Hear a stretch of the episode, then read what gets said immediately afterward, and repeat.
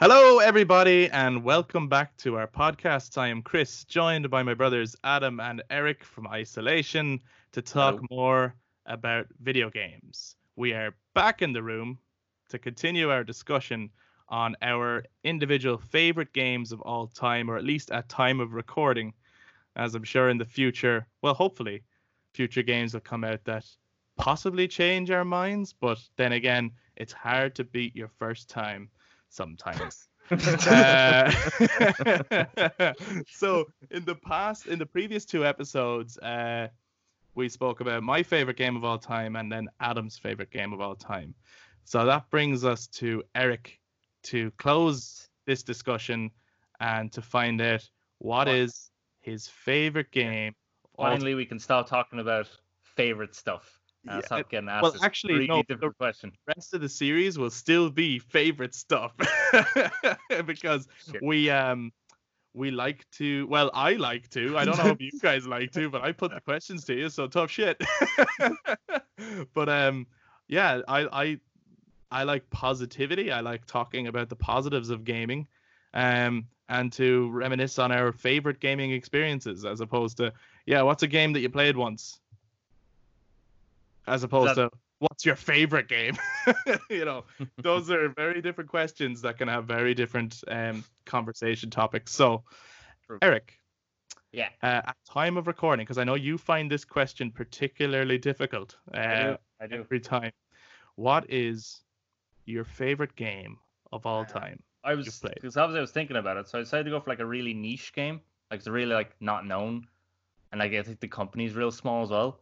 So Hmm. like not a lot of people played this game, you know, Oh. and- I think even fewer like it. So I was like, don't know if you've heard of it. It's like Skyrim by like some small company Bethesda.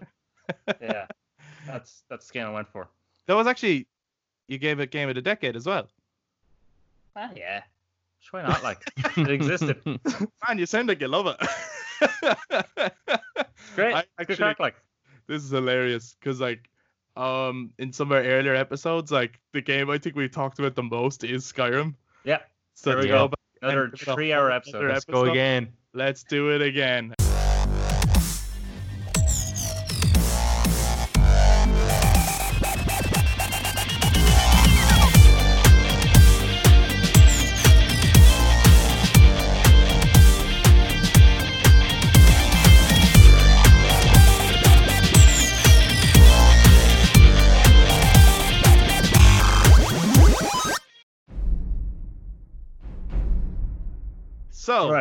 back in Skyrim, which uh, we've all talked about many times before, and um, I think I, I I've said previously that it's it's my favorite open world game. It's my favorite like world to actually explore in game anywhere.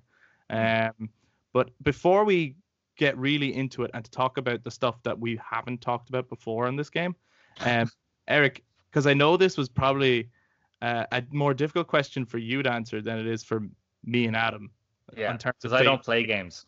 You know Well, what I mean? actually, I was gonna. uh, So, of the three of us, uh, whether people know it or not, um, Eric has actually played the most amount of games, Yeah. and has probably completed the most amount of games. I don't mean in terms of platinuming. I just mean in terms of actually like finishing it to the end. Even if he's not enjoying it, he tends to just finish the game anyway.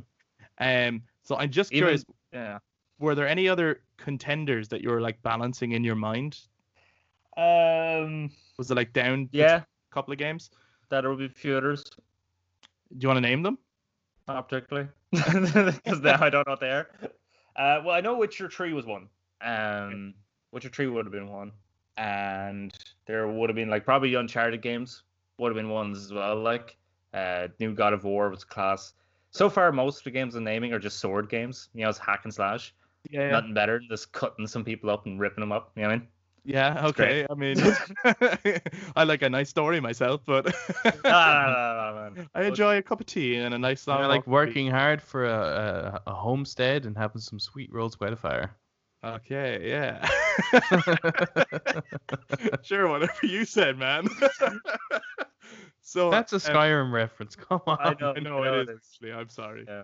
So, um, before we dive into any particular topics, I suppose, right, this one, uh, it doesn't really, it doesn't really work the same way as the last two, in that we are going to talk about spoilers for this game, but I feel at no point do we need to give a spoiler warning because this game could play very differently for different people.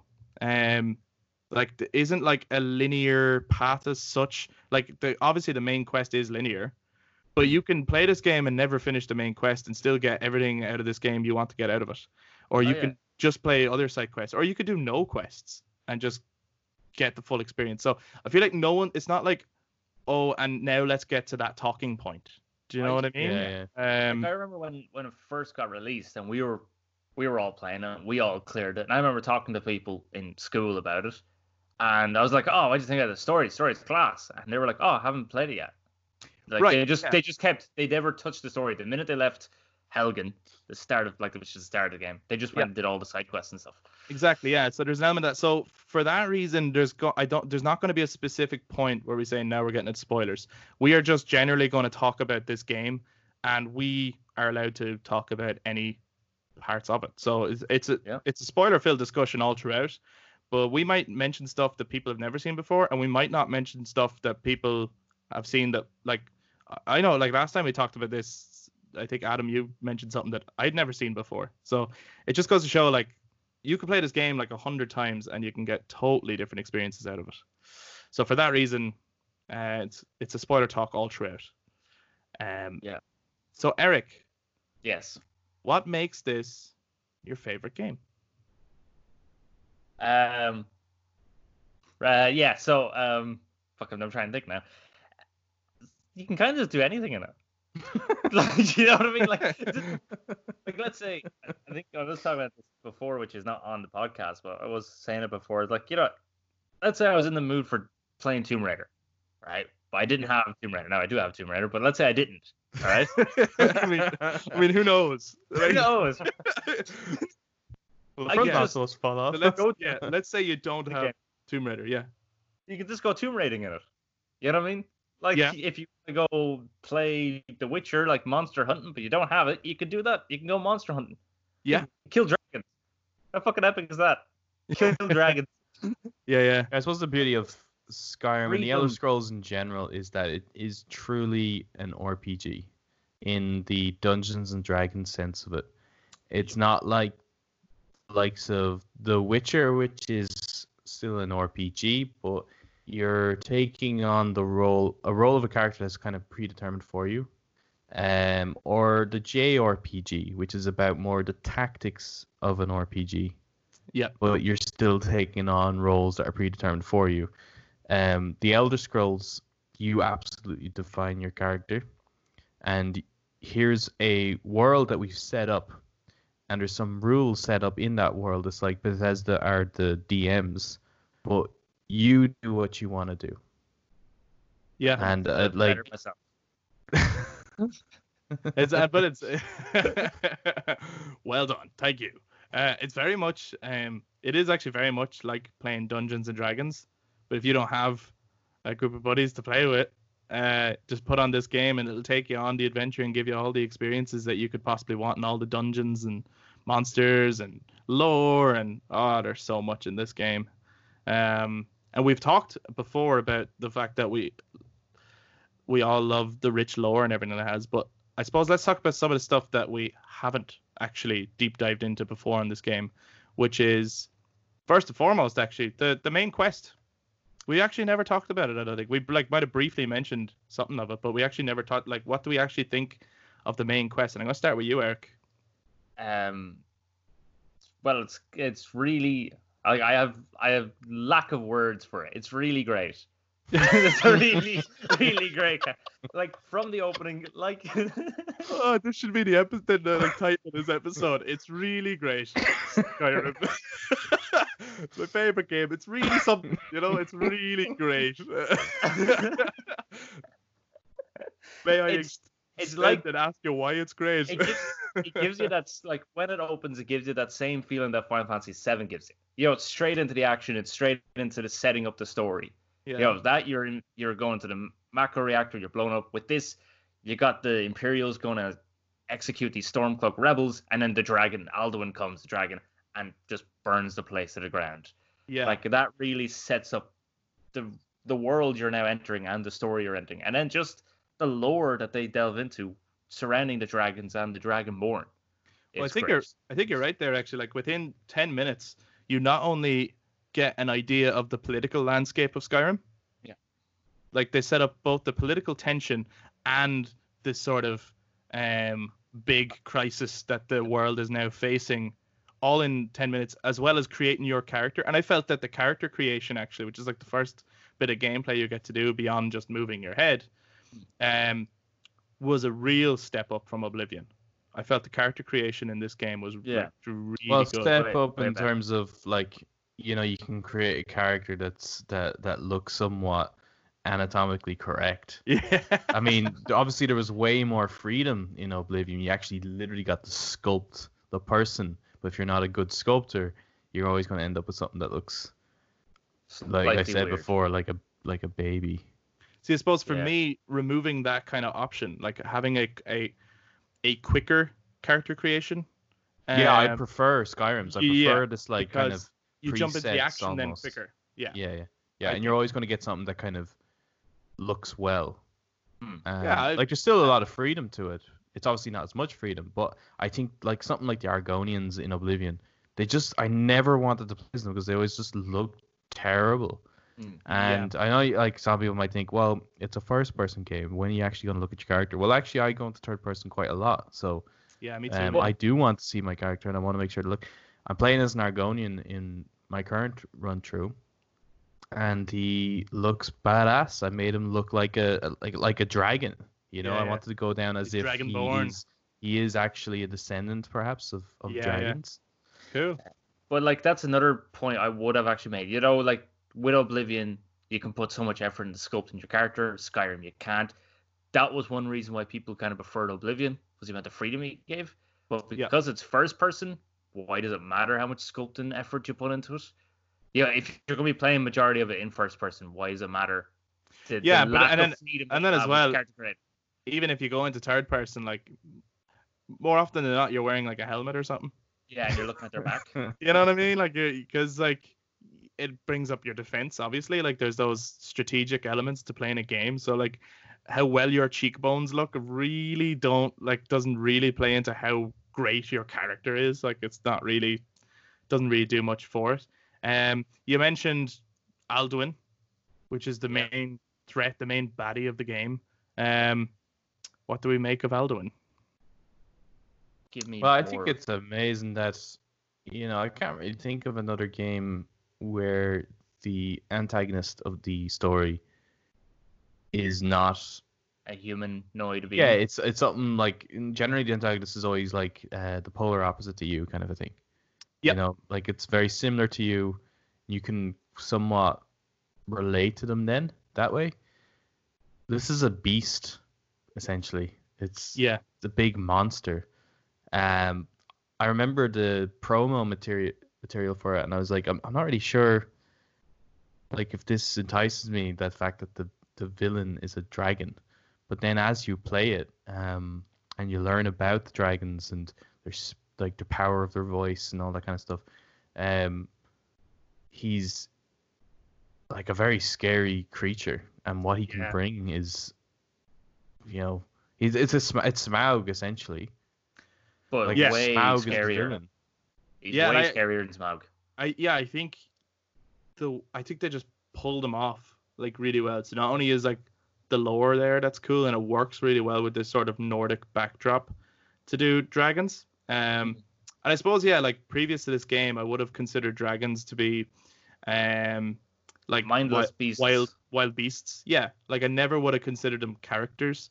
Um which is very naive. Like you, you probably shouldn't write off any possibilities in the realm of fantasy. Like you shouldn't go well Also, I think most of the time, character, but whenever a dragon does show up in old mythologies, they actually always were a character.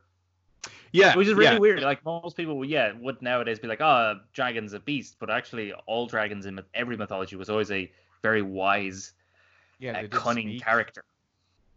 Um, Yeah, there And dragons, I suppose there was a time where a t- the idea of a talking dragon is kind of like because you know I always think of something like Dragonheart, which actually was done all right. Like that was that was actually done okay, but I can't yeah. imagine that dragon being a vicious monster. You know, he's actually quite it's quite nice. And then there's kind Pete's, and gentle, Pete's yeah. dragon. Yeah, that yeah, kind of yeah, stuff. yeah, yeah, yeah. So I never thought like a talking dragon would work, and I think that's if it wasn't for Skyrim and showing that if you build um, the culture and and lore around them for why they can speak and, and really sell that point, I don't think Smaug in in the Hobbit would have worked in the film version. Like No, you know, I, I think they even in the in the behind the scenes they were thinking that they were going to the whole time they were going to do speech as more of a psychic connection. They weren't going to actually do the talking. movement, Yeah, yeah. yeah. um but I think yeah, if it wasn't for for Skyrim we probably wouldn't have talking dragons in modern media. No. Yeah, yeah. No, probably not. Um, and I think as is just he's such a cool design, Mm. which like it, kind of, it feels like with dragons, you're somewhat limited in that it ha- it kind of has to look a certain way for you to recognize that it's definitely a dragon, and yet, um, Alduin still has a very dis- like he looks like. Uh, your typical dragon, like he looks absolutely like if you were to describe a dragon, that's Alduin, but he also yeah, has I a suppose very that's the interesting distinct, thing about them. yeah. unique look to him. Um, in that like the horns on his head Hmm. give him this Satan. crown look. shape as well. Yeah, as Satan, well, actually, Satan like, crown, well, like because he's king, of the, dragons. dragons. You kind of know he's a big deal the minute you see him. Um, Yeah. And actually, we got a very good close-up look at him because Eric, um, remember you got the collector's edition for your birthday, right? Yeah, I fucking did. And not only Yeah, did it did. come with a very detailed art book of all the creatures and monsters, but it came with a fucking awesome statue of Alduin, right? On- On a dragon wall, so you could actually see the dragon language that that's Bethesda created for this as well. Badass. That's that's the only thing though. It's like although it it Skyrim showed that talking dragons can work, it also kind of warped our, um, I suppose interpretation of what a dragon is, and dragons now are pretty much any form of flying reptile, uh, whereas dragons have always had four legs, Yeah, and in Skyrim Right, they've removed the two front legs. They went for the kind of wyvern design. Yeah. kind of design, and we see that again in The Hobbit, for example, Yes, yeah. And we also Uh, see it in Game of Thrones. They went for the wyvern yeah. design. And Reign of Fire as well. Um, Yeah. So they've completely changed what uh, a, a dragon is in in our head, um, but you ju- it, they just sell it. You can't. You you, you never once kind of go, ah, that's that's silly.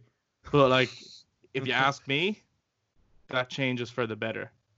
I Oh, prefer The the two-legged, are a much two-winged better design. design, but yeah, they're than the four-legged. Hmm. I think but so. they are a different creature. I don't know if wyverns ever had a. I'm probably butchering the pronunciation of that, by the way. It's probably a, a, a, a, another way to say that, but um, Adam the Butcher I- could be a Skyrim character as well. So butcher of lore. Butcher of lore. I just remove pages from the books you collect. Um, I don't think there was ever a talking wyvern, really, in, in mythology. It's always been dragons, and that's how you kind of just between the two. But um, I didn't know there was much of a difference actually. Uh, tell you the truth. So I, I'm, No, I, there- I'm there glad is- to have that lesson. I, I thought Wyvern was a type of dragon, and that was the end of it. Really, that's the way I Uh, looked at it. Kind Like a of frost is, giant it's and a just- fire it's- giant. They're all giants. You know. Uh, that's not. Hold on. That's also kind of incorrect.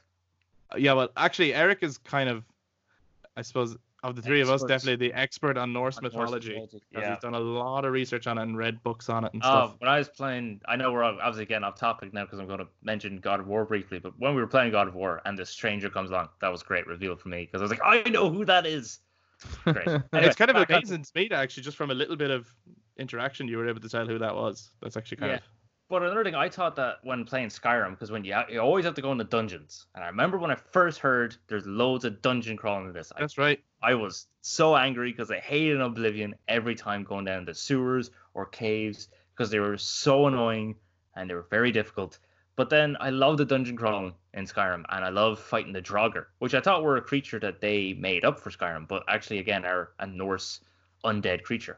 Yeah, yeah. No, the actual yeah, and I agree because I remember, I'm pretty sure when when it was announced that there, they were talking about Skyrim and there's going to be so many more dungeons. I'm pretty sure I was the one that told you that. Yes, and you were like, "Oh God, no, that's not what I want." I was like, "Loads more, Eric. There's gonna be loads more dungeons." Like that was everyone's like selling point, whereas you were like, "I hate that." Yeah. and then when playing it, I think you're right. The dungeons are awesome, dungeons, the, really good. the music, the atmosphere, and then you actually get something good at the end of every dungeon. Like this again kind of plays towards that Tomb Raider idea where there's a great treasure at the end. So not Yeah, only yeah. do you find this big chest with gold or armor, enchanted things or jewelry, you also have the dragon wall, usually at the end of a dungeon, that gives you this new dragon power, this new shout. That's Yeah. just it makes it worthwhile. But in Oblivion, they I don't really remember them having anything worthwhile, rather than just testing my patience and my psyche. But uh, I suppose that level of progression as well is is awesome. That like you could do a side quest that has nothing to do with the main quest, but happens to take into one of these dungeons. But at the same time, you pick up new powers for the main quest as it Yeah. goes on. Um, I suppose in terms of the actual main plot, then, what do we make of it, or what do you think of it? I love the main. I I love the main quest up until there's a point where I feel like this feels like a side mission, and I think it's actually the um when you're trying to find the Elder Scroll, that entire section of the, Oh, right, the yeah. main plot. Like I I really hate that, like because you're kind of going down into like these depths where there's f- like Falmer, which is cool. Like I, I like the Falmer, but then you end up in this like really weird like underworld with giant jellyfish and shit. I thought that was so cool. Oh, you like that? I, I really- love that. I love I the design aesthetic. I love that. That's another thing actually. Like Skyrim, so on the surface has this Nordic backdrop, Hmm. but then you do a lot of exploring and you find weird, weird shit like that. Or the Dwemer, for example. Like like there's steampunk robots in this game, or there's like yeah, there's some really cool, interesting out there stuff. Or like the Forsworn is another thing where it's like Yeah. I wasn't expecting that as a design at all. That is awesome. Um, I love all that weird stuff that mixes into it because I'm kind of like, I mean, obviously do what's right for the story and stay within a certain path, but also don't be afraid to push the boundaries a little bit. I, yeah, I, I, do. I don't mind the area. I just think that as part of the main quest, I felt it it slowed the pacing a bit. Oh, okay. I think it did that because it goes on for a very long time. It You do know that when you're going through the Dwemer ruins, you're like going through there for like give or take maybe an hour, and then you get down into the caves. Yeah. All right. that okay. goes on for about an hour, and then you get to the Blackreach, which is the area where the Elder Scroll Yeah. is. I think to and be you honest, could get lost in that huge area. I think I just Yeah, got and it- distracted by how lovely it all looked. and it's so that, that Blackreach area as well. tedious- It's like to me, it was always not clear. Like I couldn't really find a clear way. It's probably my fault as well, just to kind of to get through that area. right. You know, it's it was very kind of like just a big flat plain almost. I mean, there's a, there's kind of rocks and stuff and, and, and things and, and small buildings, but ultimately it's just I, like I can actually see the end. I just need to get from here to there, Yeah. and then in your way there's just like there's there's giants, there's Falmer, there's Weird saber tooth yeah, type things. there's all kinds of things just down there, and you're kind of like, this this feels weird. This just feel to me, the Blackreach always felt like when people mod the game and they want to add Okay. their own shit in, and they're like, all right, we'll just tr- sprinkle a bit of this and a bit of that, and uh, there you go. There's your objective. Now get to it. It just didn't feel as well constructed as the, the the other missions throughout the entire main quest. Yeah. yeah. But I think once you get the Elder Scroll, then it gets back into it. Like that's just the one bit I just feel like it really slows the pace down. Like if it was a season of of like on on on Netflix or something like that, like that particular episode would be the worst episode. Right. Okay. yeah, it doesn't ruin the show, but it it's a bad episode. I remember Yeah. actually when I first did that bit, and I had Lydia, Lydia the like the first side character, the first Yeah. follower you ever get. Yeah. And I had her for most of the game, had her up to that point, and this big dwarven centurion giant mechanical monster just comes out of nowhere. And he killed her on me. And I Mhm. was like, because I got like real attached to having her with me. So I like lost my crap. So for me, that was like, and you well, can't. piv- that one of those pivotal moments in the story where it's like you're really hitting like lowest point because you lost one of your characters and you're going through this hellhole of a city full of everything trying to kill you. And you can't revive her. Can't. There's no Like, Phoenix Downs. If she's dead, she's dead. That's it. You gotta live with it. Um, Yeah. yeah. It's worse when It's- you accidentally kill her. Oh, I didn't do that, but I did. I did lose her in a similar way to Eric. I don't. It wasn't in the same place, obviously, but I can't remember where it was. But I know that when she died, I was also like, because I did. I got used to having a companion who would share stuff with me, um, take the load off my shoulders, you know. Uh, so when she died, it was like, can I bring her back? And even like, I can't remember who the next companion I got was, but it was definitely. I think it was possibly it was that guy in Whiterun who's like a mercenary that'll offer you his services. oh yeah. You know that guy? His Yeah, there's there's a few of them around. Like yeah, just not as memorable as Lydia and not as kind of like Lydia comes to you through the story and she's very loyal to you and um it's not like a I, I don't think there's like a like a romantic thing there or anything like that. It's just sort of like a because your character as well It can be. can be anything. It can be. No, But the way Yeah. I can I You can't marry her. no, no, no. I actually I figured out how you know who you can marry or not, and it all Okay. depends on their walk. Not Not gonna lie. Yes. They so have Lydia, a Lydia Meryl- and like a Delphine walk? and all them, uh, they walk. This is gonna sound real bad, but they walk like men. So you're because you're a man, you can't marry them, and All you right, can only okay. marry the women who actually have a little bit more feminine. I thought you no, could marry you can't. whoever you want. No, you can't. This There might be a mod sucks. for that. should go play Oblivion. There's more freedom. I'm funny joking. Jeez, I well, okay. I never observed that. That's an observation. See, new you shit every time we talk. There you go. um, but yeah, no, I suppose like uh, the, um, the way I looked at her was sort of like um, like a loyal. I want to say the word servant. Yeah, like kind of like you know in the Fellowship of the Ring. Um, Sam. or like Lord of the Rings, yeah, like Sam to Frodo, or even like Legolas and Gimli and Aragorn. They're trio of like to to the end, you know, like hmm like we didn't have a prior relationship to this at all, really, but on this quest, we are like blood brothers, and it's to the end. That's the kind of feeling I got off her. Like I am, I will, I will take an arrow for you, and I think she did in the knee. but uh, my first ever playthrough, I lost her, and I think it could have been in the Blackreach actually. And made it out. I thought she, I thought she was dead, and I was going through quite a lot of it then without her, oh, and uh, it was yeah, it was kind of sad then because you know she was with me the whole time, and then all of a sudden she's gone. Yeah. And then there's like this fight I'm doing like way later on, and uh, out of nowhere here comes Lydia, and she joins the fight, and I was in. like, it was Oh, just wow. such an epic moment. Unreal. I hope as well. It was like Lo- I know loads of people down, did so- not like her. well, Actually, she does no, get in the way. She's She like does she get in gets the in the way, but like you can have any companion that'll get in the way. in a way, um, yeah, because she's swappable as well, and because you can have other companions. In a way, she's kind of a game mechanic, and I suppose you will appreciate her if you use that game mechanic. But if you don't want it, it's in your way. That's Yeah, but you can't tell her to like, you know, Leave. off you go. Tell her leave. like yeah. if you have, for instance, because with the heart, I was playing Skyrim recently, and uh, I went back to my house, like Lakeview, when you have the Hearthfire DLC, Ah, the house. the house I built, and I went in there, and there was my wife Ysolda, and then there was my dwarven mud crab thing with his dwarven armor, and I was like, out of what the fuck is this shit?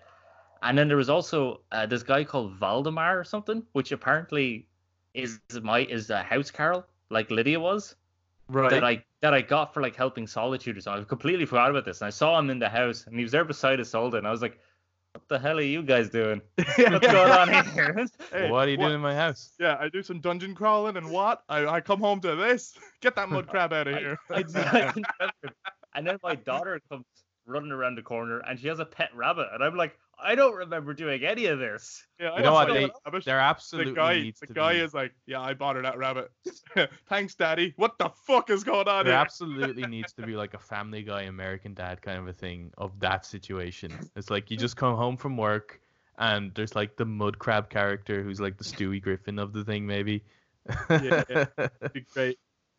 Uh, that's hilarious. Uh, and that's the other thing. Like Skyrim is, um, depending on how you play it, its tone can be like, it like that's what I'm say- that's why like there isn't like a specific spoiler point, right? Because you could it can this game can be just to be really funny, or if like if Mm. you just want to like go, okay, cool, I'm gonna like annoy a lot of people and steal pots and bring them to my house or whatever.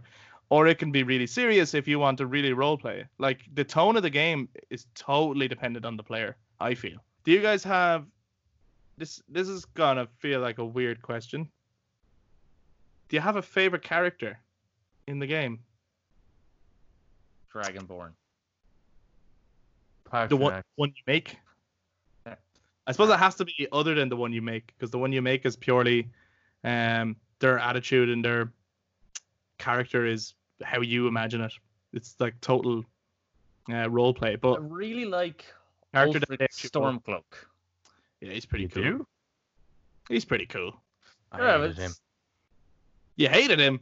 Hated Why'd you doing hate him? anything for him. Uh, you disagree with him. Com- You're completely. pro Empire. Pro Empire. Mm. We'll have to. Well, into- no, I'm not pro Empire. we'll It's have just to get kind into of like that debate. the, the just the better of two evils Who's kind right? of a thing. Oh yeah, okay. The lesser two evils. I don't know. I, I really like him. I'm neutral man. He was. He was really. He's got a good good presence about him. You know. He's Class. in um uh Winterhold? No. Hmm. Right? No, not Winterhold. Um, That's the magic school. uh, that's the magic school. Uh, it is Windhelm. Windhelm. Windhelm. That's right. yes, that's that's, where he is. Uh, What? A, actually, that's another thing. The names they have for the locations in that game are just Yeah. class. They're Unreal. such good names. They're really good. But the, like just, just the overall we've said it before, but the just the overall lore and the the world building Yeah. of the game is is unbelievable. Unbelievable. Um Adam, have you a favorite character? Uh, Eric likes Ulfric Stormcloak. And you hate him. Oh yeah, I said uh, I said Patronax. Oh sorry, I didn't hear you. Paarthurnax, yeah, the dragon. Uh Nah, he's he's unreal. He's unreal. kill he prick. he's very much uh, he reminded me very much of like the dragon from Dragonheart. Yeah. Yeah. This wise kind of But I Uh, fucking like I just I hate that there's no choice in that bloody blades mission. Yeah, it's very. like annoying. I've gone I've gone really far in that game and that's probably the only one I have not completed. like obviously I've I've done that quest before. I've Yeah, yeah. I've done that quest before in order to get the platinum, but it's like this is wrong. Everything about this is wrong. I should be able to complete that blades quest in a way where Paarthurnax doesn't have to die. yeah, like maybe I kill Esbern instead. Why not? I'll fucking I'll cut his head off way before I'd cut off Artenex. Screw Esbern.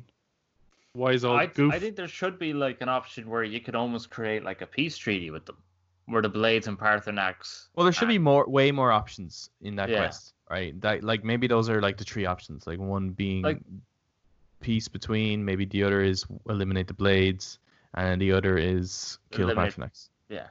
Uh, then another one is the the actual then because we mentioned it the war between the Imperials and Stormcloaks. There should be also more options there rather than just join one or the other. What? Join both? Yeah, join both and have Don't them all and like take them all down at I the same tried. time. yeah yeah, I tried to join both. Yeah, it can't be done. liberate Uh, Skyrim from yeah, both I've sides. done I've done both sides a few times. I still yeah, I'm still more of an Imperials man than I am Stormcloaks. Okay, let's have that Traitor. talk. Yeah. Eric. Raider. What about you? Uh, first time I joined the Stormcloaks because I was thinking like first of all the Imperials tried to kill me, and then secondly they're trying to impose their will on people who don't want it, and maybe they should just leave them alone. Okay, yeah, fair enough. Good, good little bit of logic there. Yeah, Adam, what's well, okay, I ended up joining the Imperials totally by accident. I didn't realize. I just I was like, "Hey, this way." I'm like, "All right," and I just ran and didn't realize. But oh, as soon okay. as I was in and they gave me a flyer, I was all. I was totally. I was like, "You guys totally make sense." Yeah, bro. This is cool. Yeah, hanging out with some Yeah. elves, right? Uh, I just Right find on. that yeah, I just find that the Stormcloaks are, you know, firstly pray to the wrong gods, and uh, secondly a bunch of racists. it- they only want to get rid of one god. That's that the hilarious. We Stormcloaks can talk about like the actual politics and religion of a fake world. It's like, yeah, like you know, they're worshiping the wrong gods, man. You know, worship our god. there were two things that our our mother told us never to talk about in public. They were politics and religion. So without further ado, let's talk politics and religion and put it out to the world. I'm only joking. I can't remember which one I did first. I've done both, definitely to see how they go. Yeah, I've done both. I think I went to do both. I went I tried to do both only because I was like, I want to see where this goes. Like I'm not one to like go they're right or they're right from the get go. I want to I need to I need more information. So I went to try do both. Uh, I went to see the Stormcloaks and I got given this the quest of killing an ice wraith. And I went, okay, let me see what the Empire have to say to me and see see you know, let's see what the deal is, you know. So I went to talk to them and their quest was something easier or more enticing to me. So I said, okay. And then I thought, well, well, can I, since I've been given the option to do both, can I do both? So I, from memory, I think I did the Empire one first because it was closer, it was easier to access. And I did that one first. And as a result, then the other one got cut off to me. And I went, oh, crap. I didn't know that that was like a final decision doing one or the other. I th- oh, I thought it was the um, jagged crown one was the one was the defi- the deciding factor. Because Um, I don't think so because I I remember. Yeah, because I remember not being able to do the other one then, as a oh, result. okay. Like, it got cut off. Maybe I'm wrong. Every time, every time I do them, I'm just like, every time I do the Imperial one, I'm like, this feels right, feels right. But when I do the Stormcloaks one, I'm like, the only thing I'm gonna get out of this is probably the finest house in all of Skyrim. Yeah, but man, that's that's that's good. You know, that's good. Get a nice house is. Well, what did the Empire? What did the Empire give you? Well, you also get a house, but it's just not as big as It's the just one not the in- in- finest house in in, Skyrim. in, um, but I do prefer Solitude as a location. So They have a nicer place. I mean, they're like you go to Windhelm. it's and cold, I it's feel kinda nasty. sorry it's for the dark. Stormcloaks because yeah, it's like I don't know, guys. When I go to the Empire, it's nice and bright. Like here, it's Yeah. dark, and you, you, guys also have the bards, not um, happy. College and solitude. college and solitude and stuff. And like, Windhelm, you got a child performing the Black Sacrament in his. Yeah, attic. I mean, there's just nothing really that nice about Windhelm when you think about it. I mean, There you just step outside your door, world you go there. into the graveyard, and there's like death everywhere. It, it's there's a prostitute that's killed or something. yeah, Wow. Yeah, it's kind of a dark place. it's not a nice Uh, place. Yeah, I'm pro Empire. No, you- I'm yeah, pro Empire. convinced me. No, you know what? Yeah, on on terms of, in terms of their actual beliefs, I don't know because like they're kind of both wrong. Like That's what, yeah, that. no, yeah, It's- it's it's it's not not- like it's Yeah, not it's- black and white. it's not a definite like, do you want to join the good guys or the bad guys? It's Which actually I do a- like that. I do like that it's they're not they're both bad and they're both good. Like, you know, so the Stormcloaks just want to defend their culture of Skyrim, but they're a bunch of racists. That's that's that bad. Then you got the Yeah. Imperials who are not racist, but they're trying to destroy your culture. So that's pretty bad. yeah, yeah, and actually, uh, yeah, especially when and when and the you're the game, Imperials are only like when, the yeah. when you're playing the game, you realize the whole appeal of this game is the culture. So I don't want that gone. like that's literally the appeal of this. Well, for me, the appeal of the game is the culture and, and the world that's in it. Um, so there is an element of you're like Empire, get out of here. Come on, this place is awesome. You guys are gonna ruin it. You're gonna ruin it. The. Jarl of Whiterun is sided with the Empire. Yeah, he is, and he's a nice dude. So nice It's- it's He's he's neutral. As far as I can, s- he's not neutral. is He's neutral. absolutely imperial. He's Yeah, no, he's- he's neutral, but the Imperials offer protection. protection for his for him to become loyal because the Stormcloaks are going to forcefully take it. So Stormcloaks use force while the Imperials use diplomacy. Now you see, look, screw diplomacy, you know what I mean? Stormcloaks all the way. No, I'm joking. Um, I never actually answered. Yeah, I think. Sorry, going back. I think Paarthurnax is probably my favorite character within the game as well. Um, because I, it sets up very early on that the dragons are the enemies of this game. So to have a dragon, to show that dragons also have like they could change allegiance and they're not all. It's not like that's an evil creature. They actually have a mindset and everything. Um, I think was a really awesome. Like the way to show that was by having a dragon that helps you. mm, I Mm. thought, um, and they just do it really, really well. Um, in terms of because we ended also, up, the the build up to him is great because it Oh, just the, the Greybeards just keep mentioning Paarthurnax, and you're like, oh, okay, yeah, cool. Why is Hermit that lives on the top of the mountain? Why not? Probably looks like Gandalf. You go up there and it's like, oh, there's no one here. Dumph, dragon. It's like, ah, Yeah, so cool.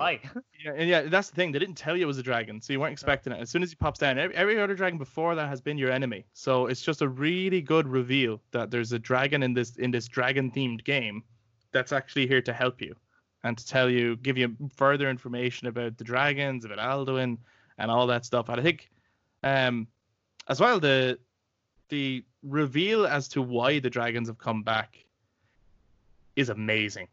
Is absolutely Yeah. amazing. And when I That's heard that, cool. it blew my fucking The- mind. The game is quite is nearly on par with like a a good Final Fantasy story, like with the twists and reveals and everything making sense and everything. Like, yeah, and just I, I, what- well, I'd there's, only, there's one twist really. I'd put it just on par with just being a good fucking game. Like, I'm it's just not necessarily, saying.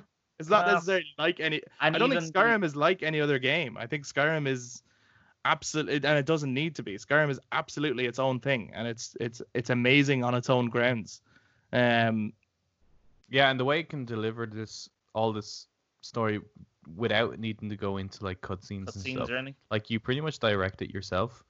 yeah, You know, you're you're choosing the camera angle, and uh, you know you don't even have to listen to uh, someone talk. You can just walk off and say, "Yeah, no, no, listen to See, that's another thing, and that's like that's the player decides the tone of the game. So like the they could be giving you really important lore. Uh, like I remember my girlfriend was playing it, and I was really hoping she could like get into it. And uh, every time there was some important lore coming at her, and I was like, "Wait till you hear this. This is this is awesome." She was like, uh, "Skip it. Shut up. Oh, a pot. Cool. Can I take it?" And I'm like, "You just missed all the, the stuff. I don't care. Can I get a horse? I want to ride it off a cliff. What? What? or should I go splashing in the river? Like the for her, Skyrim is like piss around. You know what I mean? Like, whereas other people would take it incredibly seriously and get really lost in the lore. So like, you Yeah. definitely direct the tone of this game, Hmm. depending on how you play it and how Yeah. you do it, which is a really interesting thing. Um, we dived into side quests. It's really hard to like. Skyrim can branch off into so many directions. Yeah. So it's really hard to keep it focused because because it doesn't have that linearity. But we dived into side quests there, and I suppose I just want to ask, of the side quest storylines, which Is ones? this Your, like Thieves Guild, like those ones? Like, any of the side quests? Any of the Can side we quests? can we include It the could the DLCs? Um, yeah, I think so. I think at this point, 'Cause- definitely, because it's been so re-released so many times, and every re-release has all the DLCs. That I think at this 'Cause- point, the definitive version of Skyrim includes the DLCs. I think the Dawn the Dawnguard one is phenomenal, fantastic one, and the phenomenal. The It's so good. the Dragonborn one is really good on an idea of dealing with like the cosmic horror side, but in a fantasy world. Yeah, the whole Which is- Cthulhu kind of Yeah. vibe thing going on is great. Go there and it's just like ah, it's weird tentacle monsters. Even though that sounds more like Japanese stuff, but anyway, it's really Cthulhu looking stuff. Like it's just class. Yeah, yeah, it's and awesome. just a weird like. I'm gonna talk about Dragonborn for a while. Why not? Because I think I'm the. Have you played it? I have definitely. I feel like. I have, finished the quest. but I can't remember it. Like a, a lot of stuff for me because I, I kind of take on like multiple quests just as they come to me, and then every Yeah. now and then activate whichever one I'm closest to or whatever. I kind of forget where Dragonborn begins and where it ends, kind of a thing. You know, like I, I don't know what part of it is Dragonborn and what part of it is like I don't know the main game or or Dawnguard even. Well, actually, just before Well, I know you, Dawnguard actually. Is all just vampire stuff. like, vampires, yeah, so I Dawnguard's get that great. before you jump into uh, Dragonborn, Eric, I I love how that quest starts. Um, and it starts in a way that a lot of other little side quests can start. In Yeah. which That's the cultist a mysterious guy, yeah, a mysterious guy attacks you, and then if you kill him and you search his body, which you can not search his body and just miss it, but if you search his body, you'll find a letter, and written on the letter will be a find and kill, and then your character's name and stuff like that, and you're like, wow, now does this? I'm after unraveling a conspiracy where someone wants me dead. Why? And if you follow it up, you'll open up this whole and like lots of quests in Skyrim work this way, where it's like you were literally just going about your day and some random encounter can happen or even like a courier would run up and give you a letter oh i, I have to give you this letter do you know what i mean and it'll Yeah. suddenly launch you into this new story that you you weren't ready for or weren't expecting, and I love that aspect of the game. Um, like you don't have to go far to find something else to do. Um, but what were you going to say about Dragonborn, Eric? Um. Oh yeah, the like the idea of like when you get there, yeah, the conspiracy thing that builds up to. Because I remember I was doing it and I was wanting to do it like I was I was in the middle of doing a side quest, like give some guy some pickaxe or something he wanted, and I was going up to him and I was trying to give it. I was trying to give him this pickaxe hmm. on, and he kept like mumbling stuff to me. And I was like, what the hell? And then I went up to someone else and he was mumbling the same thing. And I went up to someone else and she was mumbling the same thing. And they were all like possessed, going to this, all like leaving the town, going to the same place. And I was like, what's going on? This What's is some weird stuff. Yeah, yeah, yeah. yeah. I, So, I that's the other thing. The quests all have different kind of like they'll stay with well within the world or within the genre, but they kind of have their own little genre going on. Like there's kind of like like if you do the Thieves Guild, it becomes like a lot of heist stories, you know. Or if you do uh, the Companions, for example, it becomes this awesome Slayers kind of thing. Um, or the Dark Brotherhood, suddenly you're doing stealth assassin missions. You know, like they actually have their own tone and feel to them, but they also have their own like they have a full arc. So they have like a beginning, middle, and end, and they- have their own little twists and stuff. They're as good as the main story. I love that also, Great. like with them all, by the end of it, you're like the most important person. So you start off as a nobody, and then by the Yeah, end, yeah. it's like, oh yes, you're we're now gonna make you leader of this whole region. It's like, all right, class. Yeah, yeah, as, yeah. It's like if you if you if you've done the whole Dragonborn thing and you've uh, soaked in all the benefits of it, you can kind of become a whole new person in this whole other story, this whole Mhm. other quest. Um, is that one your favorite one then, Eric, of the side quest, Dragonborn? That would be because I like how I love Norse mythology. I also love Lovecraft, like Cthulhu mythos. So yeah, that that would be one of them. It's just really, really cool because it feels, it feels kind of alien, but also really fits into the into Yeah, the yeah. world, and you're delving you're delving into a very different type of Daedric lord. Because most Daedric you're used to oh, other demons and they're spread diseases and stuff, and then this one is really different. yeah. So that was really cool. and it takes you to a whole other location, so you get a whole new place to explore. Yeah. for for that quest. It's like a whole other game. Like it's th- this game does side quests so good. Like I I geek out over the. I always kind of it kind of ruins other side quests for me, like in other games, because if they're not held up to the quality that I think Skyrim sets in terms of having great scope and being enough of a smaller story within itself, then I'm like, yeah, not too bad with it. Like I hate fetch quests, Yeah. and Skyrim might have a couple of those in there somewhere, it, but it the main- does. like, it does. Yeah. but the main side quests are all big full story arcs. Mhm. Um, do you have a favorite one, Adam? I think I mentioned it in the episode where we discussed Skyrim. Um, the one where you get drunk. Oh, Oh, yeah. Yeah, yeah, yeah. that one. That's that's Uh, kind of and you have to try and backtrack through. I think that was the thing that you were talking about, Chris. That you you didn't, you never did Yeah. before. I've never done Yeah. that. Um, so you're trying to Let's see what backtrack and figure out what the hell you did. Uh, and like y- it turns out you stole a goat and stuff like things like that. I thought that was pretty good. It's a good one, all right. And it, it doesn't Because it, I, I- like all, it's it's something to do quite a short one as well. Or or No, that one's nothing to do with Daedric God. oh, Yeah, it is. Oh, is it? isn't it? Yeah, you're dealing with um, Sanguine, I think, the oh, Daedric Prince yeah, of yeah, yeah, yeah, yeah. like So then you end up going to and his. trickery and stuff. Yeah. Is it? No, it's Sheogorath. Not Sanguine. Yeah, because Sanguine, I think, is the one where you're yeah, like I- walking through a, you're walking through a I don't know. in in solitude, isn't it? You go down a, a like a haunted hallway, and then all of a sudden you're in uh, another realm, and you're at a, like a, oh, it's almost like the Mad Hatter style dinner party. Isn't that Sanguine? Maybe I've got the names mixed up. Maybe, I don't know. Uh, Sheogorath, no, yeah, Sheogorath is the one that deals. No, wait a minute.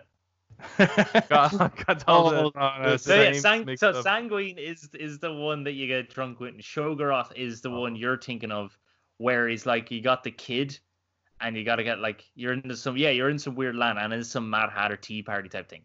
yeah, and you get the it's like an old it's like an old man sitting there as well. Don't you get the Wabbajack off him? Yeah, you get the Wab- yeah that's Yeah, yeah. Because he's the Yeah, prince that's it. of That's um, it. That's it. Awesome. Yeah. I do get all the Daedric princes mixed up. I mean, there's a lot of them. There's a lot of them. Mm. Um, I think, uh, I like I love vast majority of the side quests, and there's always like parts of them that you don't enjoy, but I think overall as an arc, they're all really good. But one I that always, Thieves Guild is probably one of the longest ones. yeah, that, and I was about to. I, I had that one in my mind and I was going, maybe that's my favorite one because it starts off with something so small and just like snowballs into something so big. But I think the College of Winterhold is my is my favorite one because I really like was ex- I was expecting nothing of it and it it just turns into this crazy adventure. Um, like an epic Harry Potter. like yeah like there's this college of magic and then there's like a an evil wizard and they find this device deep underground that actually has like very dangerous connotations for the world i, I just think it's a really cool quest that um, that i was expecting nothing from that's the other thing like they all start so small that you don't you have no idea where it's going to go and then they all most of them turn into something huge which is another world ending thing so, so was like the main quest has a world ending thing, but the side quests also have these like world ending things. Mm. Does anyone Yeah. prefer the main quest? That I know of, no, or just because- out of us?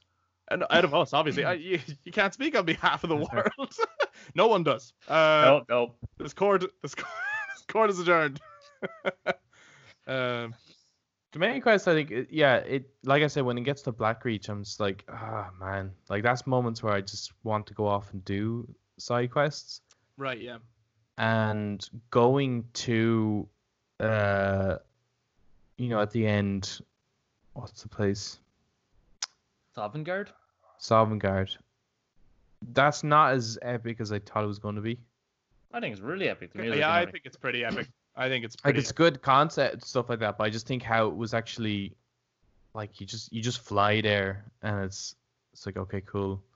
Like, I, I, don't know. I just Fly on just the back of a dragon. Yeah, I know, but yeah, it's it's just, pretty rad.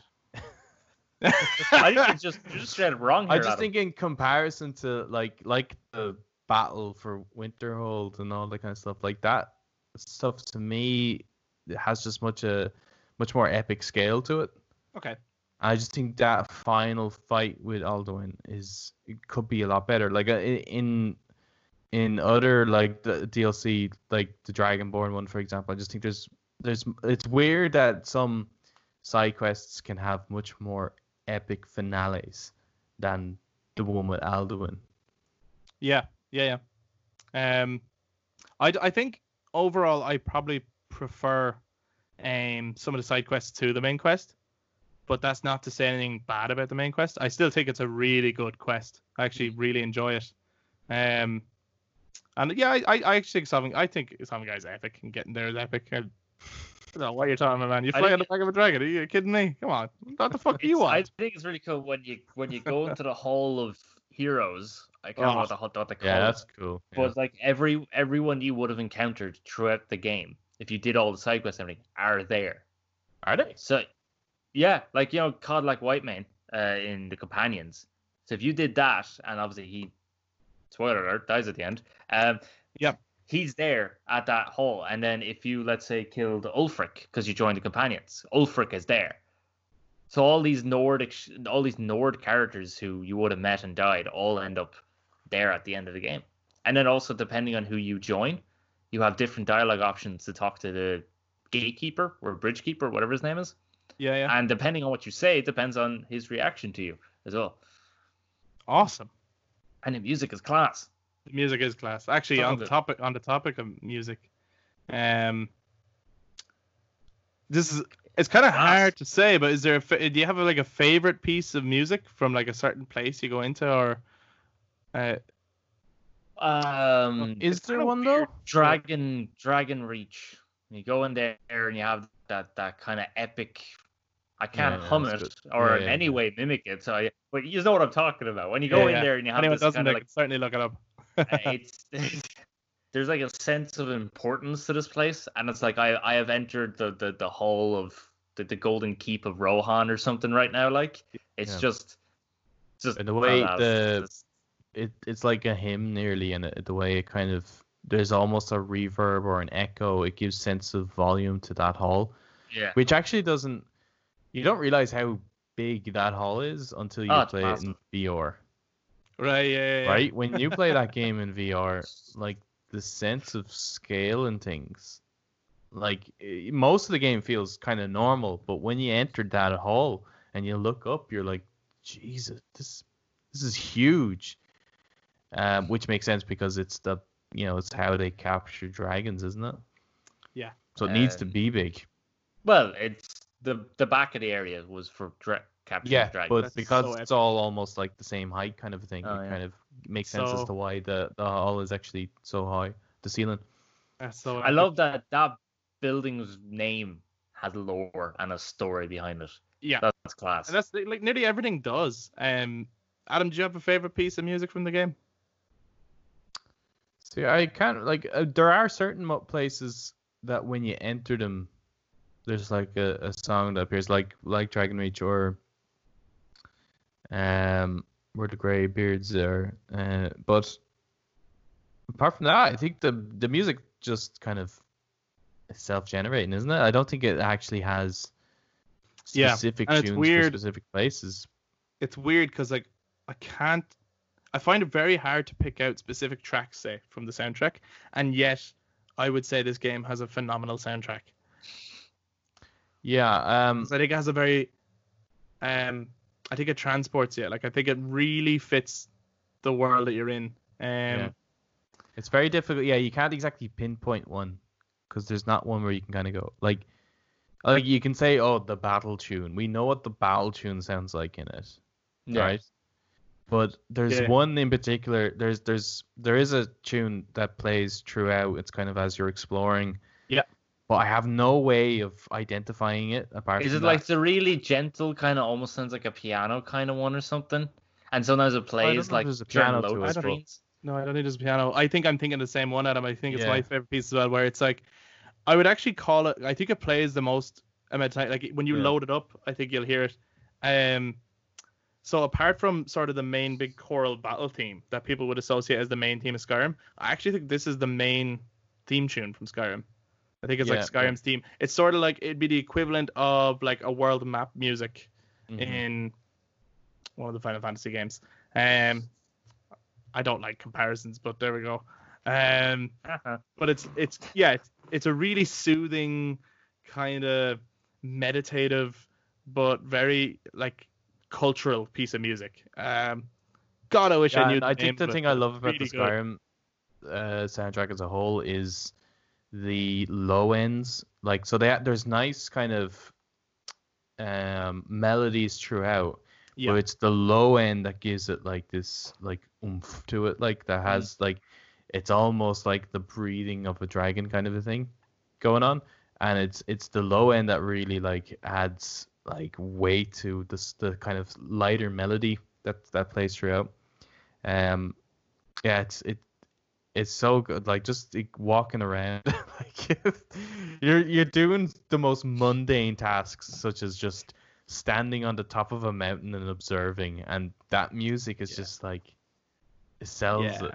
You know, I I'd love to see what does what's it like. I've never done it before. I've never turned the music off and walk around Skyrim. Like, it, is it like?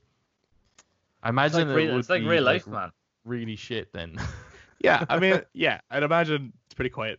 Uh, um, but I think I think we're thinking of the same piece of music, and I think it's definitely my favorite in the game as well. Um, but I love another aspect of the game that I just love is the within all of the lore and all the story going on, like even the stuff about like using your voice as your power and all these things. It just sounds like something out of an old myth. Yeah. Everything in it, like or like like the power of talking or the power of singing even like all this kind of stuff like Mm.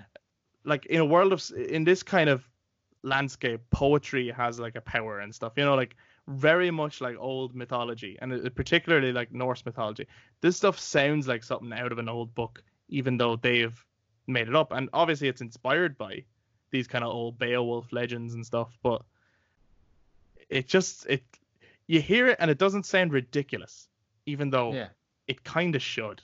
it kind of should sound stupid. Like it's like it's okay. So you have a wonderful shout. You should shout at the dragons, and it'll Mm. kill them. It's like that sounds ridiculous. But within the world, they it just worked.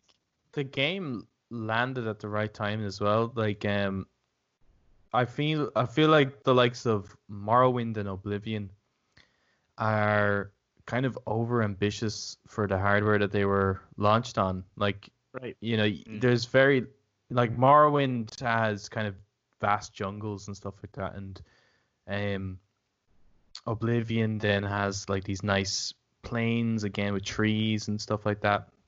Uh, but it's kind of hard to make those worlds feel like you know the, the the density like density of trees or or like uh, the the beauty of those plains and stuff like that with the hardware limitations but Skyrim's supposed to look like like there's lovely areas in Skyrim but Skyrim in general is supposed to look coarse and muddy Yeah. and rough so the the hardware because it couldn't really render really nice visuals really suits um that environment Yeah. so it was the perfect time so. to do it. Like, and I think they could possibly waste their resources trying to do that, like later on on on better hardware. You know, I think they could almost remaster something like Oblivion or or remake something like Oblivion on newer hardware, and it'll probably you know give new life to it and look great. But I think if you try to do that with Skyrim, it's probably not going to look much different. Like the, Yeah. the the textures will look way better, the lighting will be better, but it's still No. such a muddy looking game, and it's supposed not, to. Not exactly anything you can't do with the mods anyway. Like, yeah, you can just mod it to look really. yeah, when you see uh, a lot of the mods out there which you know beautify Skyrim, they look fantastic, but they just remove the what makes Skyrim Skyrim. You know what I mean? Like it's it's not Yeah. supposed to be a nice place. No, It's supposed to be ugly. it's barren. It's horrible. Everyone's out Yeah. to get you. Um, and yet there's this beautiful serenity to being there. Uh, when that particular piece of music plays, Yeah. that I can't think of the name of, but And I suppose yeah, Uh, it's things like that because there's like small small patches, like the the really nice looking places like Riverwood and coming up that like walkway and you look down, you see Whiterun, right? yeah, Like those areas are actually minor, right? Most of Skyrim is actually ugly snow, mountains, rocks, uh, et cetera, Tundras. right? yeah, that kind of that one little stretch is like such a minor part of Skyrim. But it's that small little kind of you know, this is what Skyrim could be, this beauty to it Yeah, that makes you yeah. want to hold on to wanting to save this land from whatever tyranny comes to it. yeah. Like I get The very Imperials, much yeah. whenever I play this game, and it's one of the reasons it's it, it is it is up there as one of my favorite games. People have heard before. Anyone who's listened to our podcast episodes before, it was number two in game of the decade. Um, it was it was close. Like it, it's it's up there. It's definitely my favorite open world game. But I always get that Lord of the Rings feeling from it, which is one of my favorite franchises. Um, and because you, you know areas of it feel like Rohan, and there's like the Falmer feel a bit like the Goblins of Moria. There's it's like the closest you could get to playing. Uh, even though there's Lord of the Rings games out there, this is actually I think the closest you'll get to playing a Lord, of the Rings, game where you live in the world. Yeah. But the the totally. what you're saying about seeing like little small glimmers of beauty, Yeah. I get that totally because it really feels like when you're playing this game and what you're fighting for, like you see so much horrible shit, and it just feels like you get these moments where like you see these beautiful glimpses of what the whole place could be, and that's like the Shire. Yeah. And like the hobbits the whole way through see such horrible places, meet such horrible people. Even like Gondor, which is uh, supposed to be a good kingdom, but the people are awful and they're really not nice to each other. Like Denethor is an awful man, or Rohan is a place of poverty and like people Hmm. don't have much. Some people are living off scraps and like the rest of the world of like uh, Middle Earth is, even though it's not as bad as Mordor, it's not a it's really not a nice world to live in. But the Shire is so beautiful and set up so lovely. And at the end of that quest, Sam mentions the things that like you know when they're in Mordor and like they're on the side of the volcano and the ash is falling and everything is going falling apart. And Sam mentions to Frodo the things that they're fighting for, which is like green grass and strawberries and dancing, the little things. And like that's the feeling I get when I'm playing Skyrim and going on these big quests is like because I remember when I first went to the Whiterun and I was like, this is just beautiful and the music is just serenity. That when I'm doing a quest and I'm fighting Alduin or something, I'm like, that's what I'm fighting for. I'm fighting for that little river and that little piece of grass in this harsh, coarse world. I just, yeah. Sorry, I went off on one. What do you like better, it, Eric?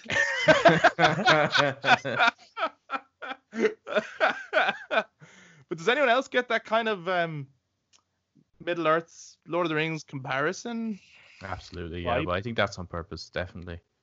Oh, they're- they have to be inspired by it, right? Yeah. They're definitely Tolkien inspired. Well, nowadays, like you take any fantasy, what fantasy isn't really inspired by Tolkien? Right, it has to have some. and Tolkien was inspired, obviously, by the old Norse myths yeah, and Celtic myths. so it's full So- circle. But I yeah. suppose as well, the, the element of even the dragons having a language and it being carved on walls and stuff even just reminded me of like the dwarven writing in like Moria and Yeah. Like- I Oh, love, Yeah, I I, love I think that's what's really cool about it is that when the developers were like coming up with all that shit, like the design team, they were like, well, what does the language look like? And they were obviously looking at the likes of ancient Sumerian and stuff like that. There's there's obviously yeah, um a similarity there. Um but they were thinking about like, well, how would the dragons write it? Was like, well, they have like on their thumb essentially is like a, a claw, so they would like carve it into the rock.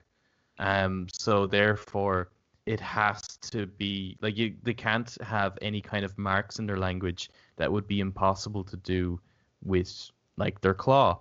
So Right. the whole thing was structured around that. Like, and I just love that. It's that kind of thing when we talk about like the similarities with the Lord of the Rings. The things with Lord of the Rings is that that makes it it makes it the Lord of the Rings is how believable it all is. Like it's quite grounded. It's like okay, there's a reason for these types of things. You Yeah. know, it's not just there for the sake of oh well, it kind of looks cool. So this has the same treatment. Um, absolutely. Yeah, Skyrim is a virtual place that they created that you can go to. mhm. and it has all the things that a place should have, which is like like a, a geography, a history, a culture. Strawberries. it has it all. The only other thing that it adds, Sweet rolls. apart from uh, some sweet rolls, uh, the only other thing that it adds that you won't get from a real another real place is obviously a fantasy adventure and music. When you walk around outside, you won't hear music, but in Skyrim you will. What a what a place. Um, Eric, um, apart from it having like the obvious Tolkien influences, was there any other influences you drew from it, or Uh, influences. Did I drew from it, or did I thought it drew from, or sorry, yeah, that you thought it drew from? Yeah, yeah? Um, get your questions right, Chris. Yeah, yeah, yeah. fucking God damn it. interrogate me right, will you? Well, I think used to kind of covered most of the bases of yeah, like that they would have taken most of their influences from, um, from Norse mythology, from Tolkien, from obviously the previous games and everything. They would have obviously always had to look back to that to make sure that they didn't fuck up anything, like they didn't um get anything wrong because Keep their lore consistent. keep their lore consistent, which is always important. But one thing that I really liked about it was the freedom of your character on how you could play. Absolutely, yeah, yeah, Because obviously, like playing a lot of different RPGs, which could do open world or open maps, but you choose is always like a class system, and then with that class system, you can only use a particular type of weapons or particular types of armor, and Yeah. sometimes that can get really annoying. yeah, yeah, yeah. Um, so it's just great that's like at any moment it's like, oh well, I need to use my bow. You can use your bow. Yeah, you can use your bow and arrow, and then the next minute you take out a, a great sword, or you might decide to dual wield with a battle axe and uh, you have fire in the other hand. Because I know Adam, you often play like that. You often play as like a battle mage kind of person. You use like a one-handed weapon, then you had magic in the other. Chris, you use the two-handed weapon always. To just, yeah, yeah. If you can give me a fucking Buster sword, you know, I want to swing it around. Um, but And no, I- yeah, you're right. I I often love to like you know if I got a mission to deal with like bandits in a cave, it's like oh well I'll sneak in and I'll use the bow and start takes like sniping some of them out and be all stealthy, while I'm wearing some big Daedric armor because I'm not restricted in that way. Like you know I don't have to if Yeah. I'm being stealthy I don't have to use light armor. I can use heavy armor. If I'm being a tank. I don't have to use heavy armor. I can use light armor and just that kind of that freedom. I think is really nice that you can keep switching in and out at any point. Like, and obviously Oblivion did the same as well. You were able to do that, but I think um, Skyrim kind of nailed it more on the head with how to actually control the character. I think uh, you made Also- a very good point there, actually, because yeah, if you if you are restricted in a game where whatever class you choose at the beginning is what you're stuck with for the rest of the game, in this, if you try out a certain skill tree or a certain class, uh, and you find I'm not really enjoying that, you can totally switch up your gameplay style Yeah. um, and how you want to approach it. Or you can master one and then go, now I want to master another one. Um, you like, yeah, the, the freedom this game gives the player is is unparalleled. It's Also- unbelievable. I love the skill when you actually do go to the skill tree. Ah, You go to the constellation and everything Ah, is made out of the stars. just- it was like that is just- class, and I love that it's just unreal. everything in it is like because I know in Oblivion you were able to you had far more skills to master. Yeah, So that's why a lot of people preferred Oblivion to Skyrim was because it is way more customizable in that aspect. Like you know you can be more proficient with uh, athletics or acrobatics. But at the end of the day, it's like, well, I'm not going to be doing backflips and front flips in this world because there's no controls for that. So I don't really understand why I need to be proficient in acrobatics. Uh, but at least with Skyrim, all the perks that you can become proficient in are actually something you can do, like Yeah. alchemy, create potions, or enchanting your weapons and armor, or making new armor and weapons with your smithing skills and stuff. Every like everything was like made sense. It wasn't just there for the sake of it. and actually, um, because you brought up the gameplay, we've talked a lot about the lore, the world, the music, the characters, the side We've just quests, talked a plot, lot. all that stuff. We've talked loads. Uh, we- we've said a lot, really, to tell you the truth. Uh, the word count is huge. Um, but the uh, you since you've brought up gameplay, um, and I know we have probably talked about it before, but um, since this is a dedicated episode, we should definitely get into this again. Uh, how do you guys find the overall gameplay of the game? I just said it. Yeah, no, I know. well, yeah, you you guys means Adam and me. I'm talking to myself. Uh, you know what? Goodbye. Uh, um. So uh, okay, Adam, you specifically. do you find the gameplay of the game? Definitely a, a improvement over Oblivion. Like having uh, being able to assign magic to one hand and sword to the other was a fucking game changer, right? Time. That Yeah, like time. really really helped. Or or if you wanted to go full mage, you could have different magic in each hand. yeah, um, yeah, that's really good. And like the being able to easily swap between them is nice, but the gameplay isn't the best. like it really isn't. There's definitely a lot it can improve on in the next one. Um, although they have to be quite cautious because it could end up kind of removing what makes it special about the Elder There's a- Scrolls. But there, there's a balancing act. yeah, Yeah, but they they definitely improved the overall animations um and sprinting god what like not being able to sprint in oblivion uh you ne- you never realize how much you want to do something until it's not there. It's kind of Yeah. like if you play a game that doesn't have a jump button, suddenly you miss it. yeah Yeah. You know what I mean? Like things like that. so there's definitely Yeah. huge improvements but then there's things like i think the actual genuine like motion and stuff like that is fine i think what they could improve on in the next one is um the enemies animations. Like if i hit if i hit someone in the head let's say then that's where it should hurt them you know what i mean? Like it, the the animations are very kind of like i just hit you therefore you will just fall over in any kind of way. You know even if i did a backswing it's not necessarily like they're going to fall in the direction that i hit them. They're going to go maybe in the opposite direction and stuff like that. Uh, kill cams as well could be improved um, so yeah, I mean, you don't play. I don't think you play this game for gameplay. It's not like an incredible. I I think depending on the player you are, you do and you don't. And I don't think the gameplay is just the combat you see. Yeah, so sure. The okay, but like so I think a lot of it does come down to just controlling your guy. Like I mean, oh yeah, yeah. if it's it can get kind of frustrating at times. Like you're stuck on something, you can't even see why you're stuck on something. Yeah, yeah. things like that. Um, There's, there's right. There's glitches galore. yeah, there's glitches. There's clunky elements to this game, absolutely. And I I cannot wait. Not only because I love this game, I cannot wait for the next one because I just think the gameplay will have advanced even further. Like I thought this was like so advanced in comparison to Oblivion in terms of how the combat was handled. Obviously, there's still like you're right. There is little clunky animations and stuff.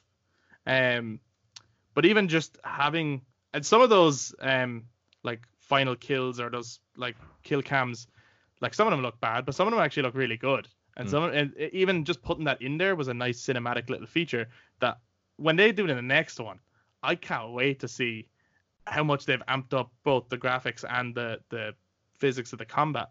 But I suppose it's just a general, just the range that this game gives you in terms of gameplay. So like, yes, there's the combat, and within that you can choose all the different ways you want to fight, whether it's magic or swords or bow and arrow or whatever.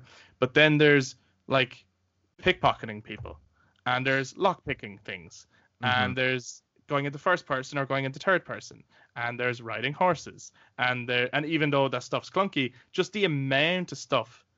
Yeah, you can do a lot in it, and that's definitely gives something that absolutely needs to be improved in the next one is stealth. Because stealth is, it's, It's not, so- it, it doesn't work well. Like you, But would the game be as funny without without how it's done? Because like you get no, down, obvious- it wouldn't be someone goes, funny, but like I you go?" mean, I see. I would love if What there was an actual like if you're going into stealth mode, if there's an actual cover system, yeah, well, like actually hugging a wall and stuff like that, um, yeah, or hugging a tree or hugging a horse. hugging yourself, hugging Lydia. I wish you could hug Lydia before I had Just to say give her a hug. Lydia, why? um, no, but you're right. Like a cover system would be very cool. I think there's a lot of games that have come out since with other um gameplay advancements that I'm sure the Elder Scrolls will be picking up on and Yeah, because implementing stealth is the one thing in that game where I'm just like, you, I try it and then it's just not working for me, so I'm just like, screw this, and I just butcher everyone instead, like, cause You it's just just, have to, um, easier. you just have to be like Eric, man. You gotta get good, you know. You gotta. Yeah, let's get Suppose good. yeah. If you, suppose, if, like you, on if the you increase your sneak ability, you can roll. Yeah, I mean, from spot. yeah, when they're looking through the, doorway, um, you just roll. like in the VR one, I have Class. gone way more stealth, like because my archery skills have have really increased. And I think if you're going to sneak and stuff, archery is the way to go. yeah. Oh yeah, big time. Um, I suppose in general then, uh, when it comes to game, actually there's a question that I was thinking about earlier on. We did this before. I think Adam, you posed the question to the group, and it was, um, what's your least favorite enemy in the game to fight? And I think at the time yours was the Falmer. I'm pretty sure I said the Frost Troll, and Eric there was some kind of fish or something that you never get to meet, and that bothered you. Yeah, the slaughterfish. Slaughterfish, that's what it was. Yeah, yeah. But we- fight it. But we never went on a po- like on a positive opposite to that. What's your favorite enemy in the game? And this could be from like f- fight. There's not like different tactics to fighting different enemies a whole lot uh, apart from using magic on some or whatever. But just maybe the design of them that you like, or there's a certain story element in which they take place that you like, or For me, it has to be the Draugr. okay, Just- yeah, yeah, some standard. The idea of them bursting out of the out of the crypts and everything. Like there's one mission for the companions. You got to go get a shard of of Ysgramor's axe Wuuthrad, and you just I go in and I know.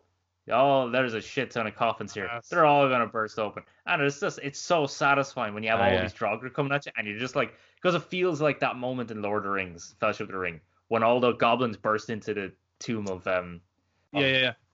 But also just like Baller. it's so cool to Yeah. have these um And the designs. these They're great. they're designed well, but they, like these Nordic like zombies Yeah. Mhm. that have come That back aren't- from the grave because they worship the dragons of yo- of old, like, Yeah. and so they've come back to serve their previous masters.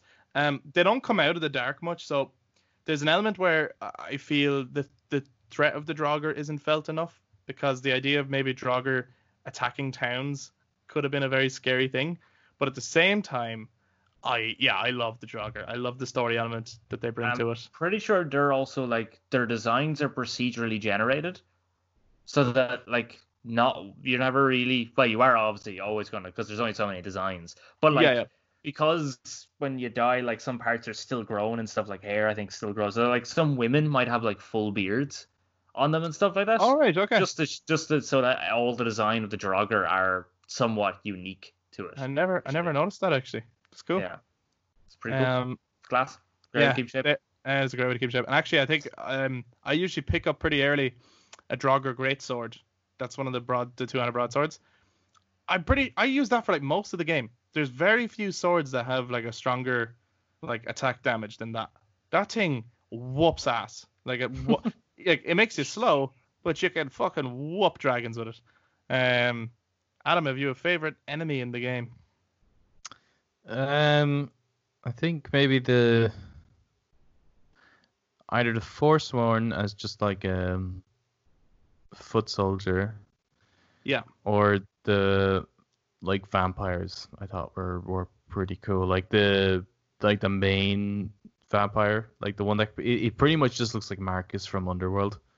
Yeah, Yeah, it is that kind It's of thing. essentially yeah, yeah. that. Like I just Yeah. love what they did Cool with the the wings and stuff like that, and just how he looks and um, it's it's one of the cooler designs for a vampire, especially considering like we've gone through this kind of weird kind of like time of vampires being really attractive people that you uh, that you you'd want to like I don't know, Semi-romantic have, kind have of. yeah it's just like are you serious like these are supposed to be like they're demons essentially like they're Yeah. they're, They're horrible monsters. Yeah.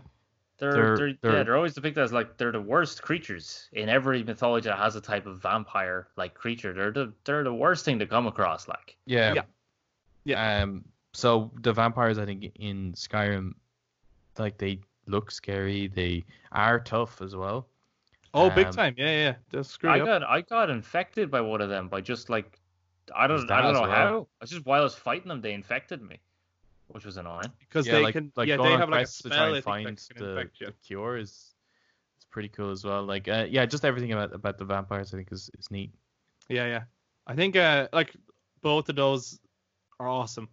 Um, and I, I love the Draugr as well. But another one that sticks out to me, I think, is the Hagraven. yeah Yeah, like, it's just so creepy. They're, they're creepy out and they're, they're just annoying, but yeah, they're creepy. awesome. It's cool design Yeah, like I don't like fighting them. That's purely on a design aesthetic because I think they're essentially like witches, and I suppose again, much like the vampire, um, in recent, more recent times, uh, witches have had a certain uh design or appeal in people's minds. I think, um, but in older, older stories, witches had a lot more different forms, and could often be a lot more monstrous and often did have animal features in older myths and stuff. Mm. So going back to that, um, I just think the Hag Ravens are really creepy and really horrible, and it gives yeah you they always the- kind of remind me of like you know the queen in snow white and the seven dwarfs the way she becomes this witch kind of exactly it. character like she yeah, yeah, yeah. They kind the of apple. look like that. Like they kind of look like if someone did like a fan fiction style like alternative design for that that kind of character. That's Yeah. what they kind of look like. Yeah, Mm. they're just disgusting, and they, and then they play into a lot of really cool little side quests where they are responsible for like horrible curses and stuff. Like there's even one in the companions where I think they they are the ones that gave them the werewolf curse or something. Um, Sure. don't am I wrong? I don't know. I think they did, It's and- def the curse is def. I think yeah. It's three hag ravens were serving a Daedric prince, That's right. and they got the curse Yeah. from that prince, and then Yeah. gave it to yeah. So I, it's just a really cool like not only are they an enemy you can encounter, but they do play into um some of the story aspects of the game. So I think they're And there's one as well that um I can't remember what quest it is, but there's one that you end up helping. And see now there's another thing I've never done. Yeah, That's No, I, There's, I, like- no, I don't think Wow. I've done that one either. they're, they're like and it's like you let her go and then she helps you get through this kind of dungeon essentially like she's in a prison cell or something like that yeah. and then uh, you get to this end thing and then like the, i think it's something like she gets to keep something and you get something else i can't remember but then she's just like walking around like the mission's over and she's just walking around near you and like i've never been on such edge when, Right. when playing Yeah. Skyrim because I I was just like okay at any moment she's gonna attack me. I just know it. Right. Yeah. She Yeah. never does. And then I leave and Wow. then I come I come back in. She's still there. It's just like, are you like you're you're a This friendly Hagraven? This is weird. But that's kind of like it always puts me on edge in the Dark Brotherhood Slayer. The little girl with the pet giant, spider. Oh yeah. and you can always just hear it walking around, and I'm looking at it and I'm going, "What are you? What are You you? swear that spider's gonna kill you. Spiders look just like that. What are you doing? Um, fucking kill that thing. Spiders and why I hate them.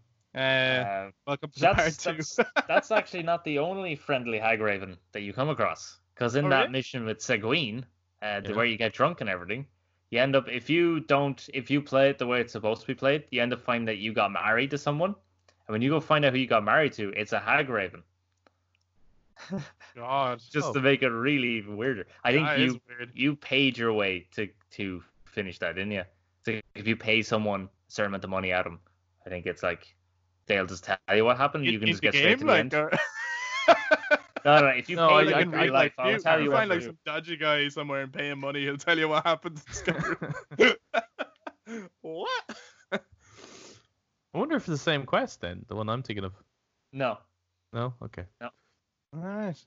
I never, yeah, I see. I haven't done that one, so there's so much to do in this game. It's so so expansive.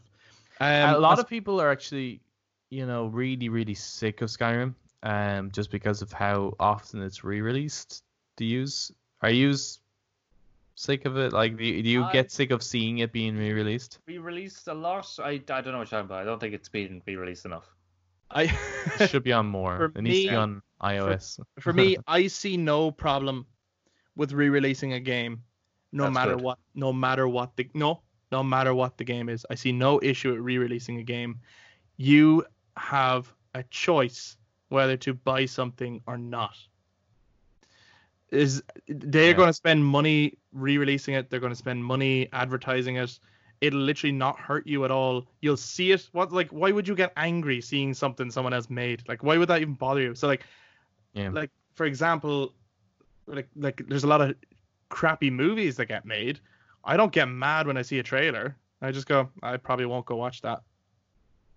So for me, games is that like you can re-release Skyrim on every platform you want. You can re-release the Phantom Pain on as many platforms as you want. I don't care.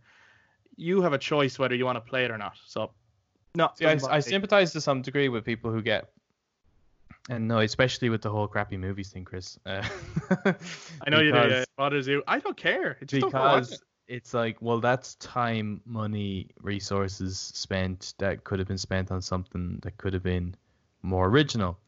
But Yeah. there's, um, it's different when it comes to. I mean, the, just to explain to people like why you see Skyrim on everything, right? Right.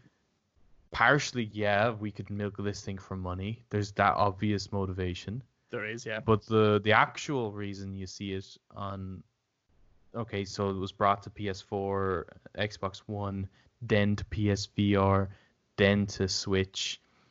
Um the reason for that is because Bethesda have a lot of future projects down the line.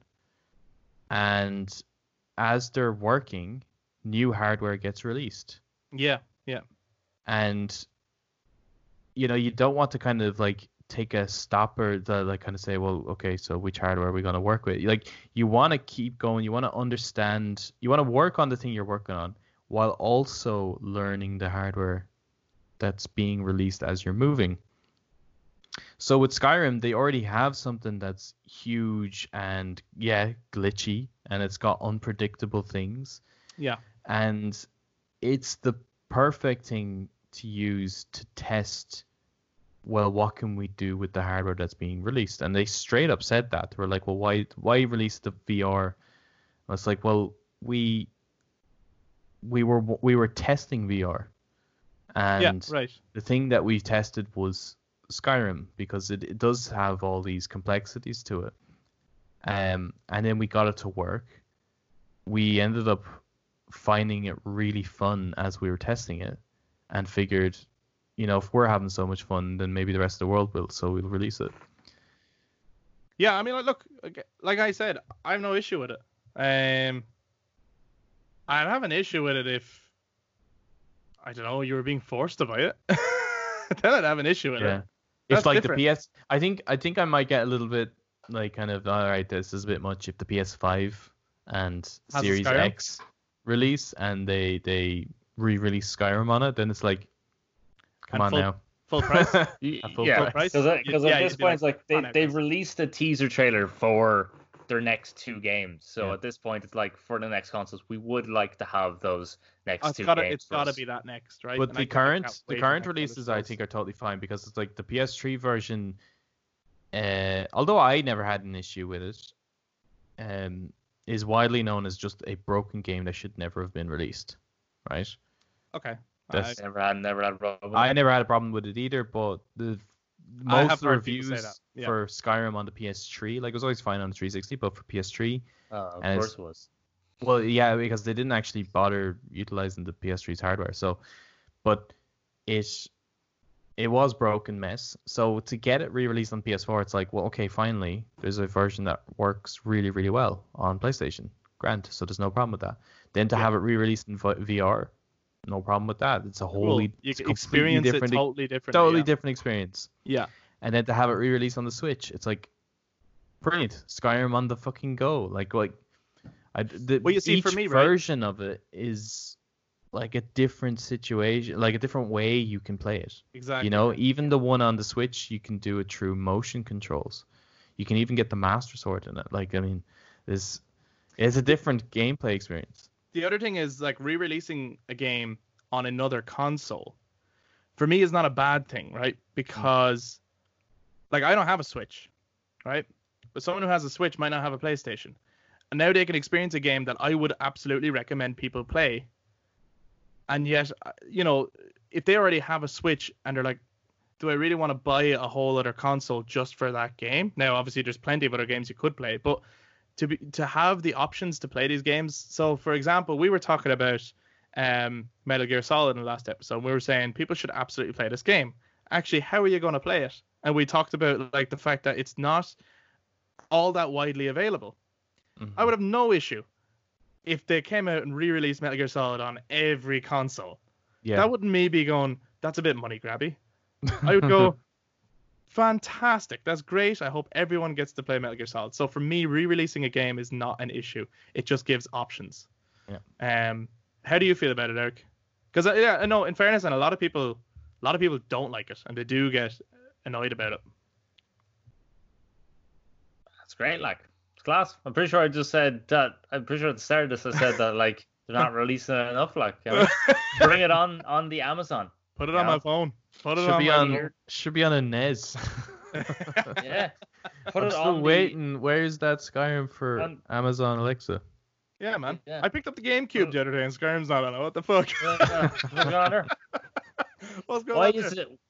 Why is it when I pull up my curtains, I don't see Skyrim? You know, I just see towns. What's that like? Why is What's Skyrim that, not in real life? You're not in a house in Skyrim. Shut up, right? um, before we um finish up, Eric, I have Yes. to ask: Have you got a favorite part Fuck's sake. in Skyrim? Uh, well, it could be an aspect of the game. It doesn't necessarily have to be a moment because again, this isn't like a linear story game. This Yeah. is a, you know, there's multiple ways to play. So it could be an aspect of the game or a whole area of the game. But have you got a favorite thing in Skyrim? Sure, yeah. I, of course, everyone's got a favorite part in any every game they do. You know what I mean? I just don't want to tell you. I just don't want to. I just can't can't I pinpoint. just don't it. want to put it to words. so good. Uh, favorite aspect would have to be all of it. Um, no, I think smithing. I really love having. of all the things you could have said, that was not. I never expected that. That wow. I mean, Although- cool. At, at the moment, smithing is really annoying me because I can't. I'm trying to get it to a 100. Whoa, Stop right there before you go any further. We've Okay. been talking about this game for like an hour and a half now, right? You have Right. not mentioned smithing once. Yes, I have. I did. I did mention smithing. not today, you haven't. Yes, Not- I have. When did you mention it? Just there a minute ago. Al- I said alchemy. All right. I said alchemy to make your own potions, enchanting for enchanting your weapons and armor, and then you get to make your own weapons and armor. That was smithing. I was talking about smithing Yeah. there. I'm sorry. I should have gone back and like picked up the breadcrumbs and figured Yeah, you should have, man. Sake. I left it all there. You could have made a whole loaf. to my face all along. Okay, made a- so like a whole so dinner hold of on. what I give. is smithing actually your favorite aspect of the entire game? I I really because it get uh, yeah it's well not well not the whole thing. It's getting really annoying at the moment because I can't get it to 100 percent all right? I can't get that dragon armor or weapons that'd be nice. But I, I really do enjoy that kind of because it gives that aspect of um reality I suppose. You know that you can take a break from the adventuring and then you can just go like oh, I'm just gonna like you know improve my sword or my armor. I'm gonna make a jewelry if I want. Not that I'm going to but I could uh, if I wanted to. You know, and that like as you progress, you unlock all these new weapons and armor and other things to make, and that it's another aspect of progression, not just through doing up your health or your magic or stamina or getting all those different perks. Is that that's another thing? Is getting new equipment. So Man, I That's- never that- saw that coming. But from the Uh, man who loves the Infinity Blade, it makes sense. He likes Yeah. to smith.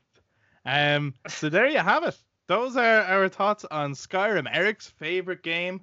Uh, Ever. for smithing. no, I mean. I mean, look, everything we've said about it, all the lore, all the freedom, all the gameplay, all the creativity, the music, everything. I suppose it's the full package uh, as to why we we enjoyed this game and always keep coming back to it, and that's why they keep re-releasing it. Uh, if we stop playing it, maybe they'll stop releasing it. So if it angers you that much, no. But and if you haven't played Skyrim, absolutely recommend it. Um, even this isn't like if you're not into storylines and stuff, there's a lot you can do in this game. There's definitely a lot of freedom to just play and have fun, or you can get yourself lost in all the lore. So you have a lot of options playing this game. That's two. That's three episodes now. Three episodes we've talked game. in length about Skyrim. So look at we'll take a break from Skyrim for a while, but uh, you should definitely go there yourself if you haven't been there. It's a great place to go. And in our next episode, um, we are finally gonna get the chance. It's been out long enough now, and I love. I think enough people have played it that we can finally do a full length discussion on it. We are going to be discussing the Final Fantasy VII remake. So we normally don't say what the next episode is going to be. Like back in the day, This it was is the first time we're going to talk about a game that hasn't It been out quite for recent. fucking years. yeah, very current and very recent. That's true actually. So um, like we haven't had to worry about like in all the earlier episodes, we haven't had to worry too much about spoilers because they've all been around so long that people generally have played them or have looked up them on YouTube or whatever. So yeah, uh, more often now we're gonna have to say things like spoilers. Uh, but yeah, we will be discussing that game in great length in our next episode.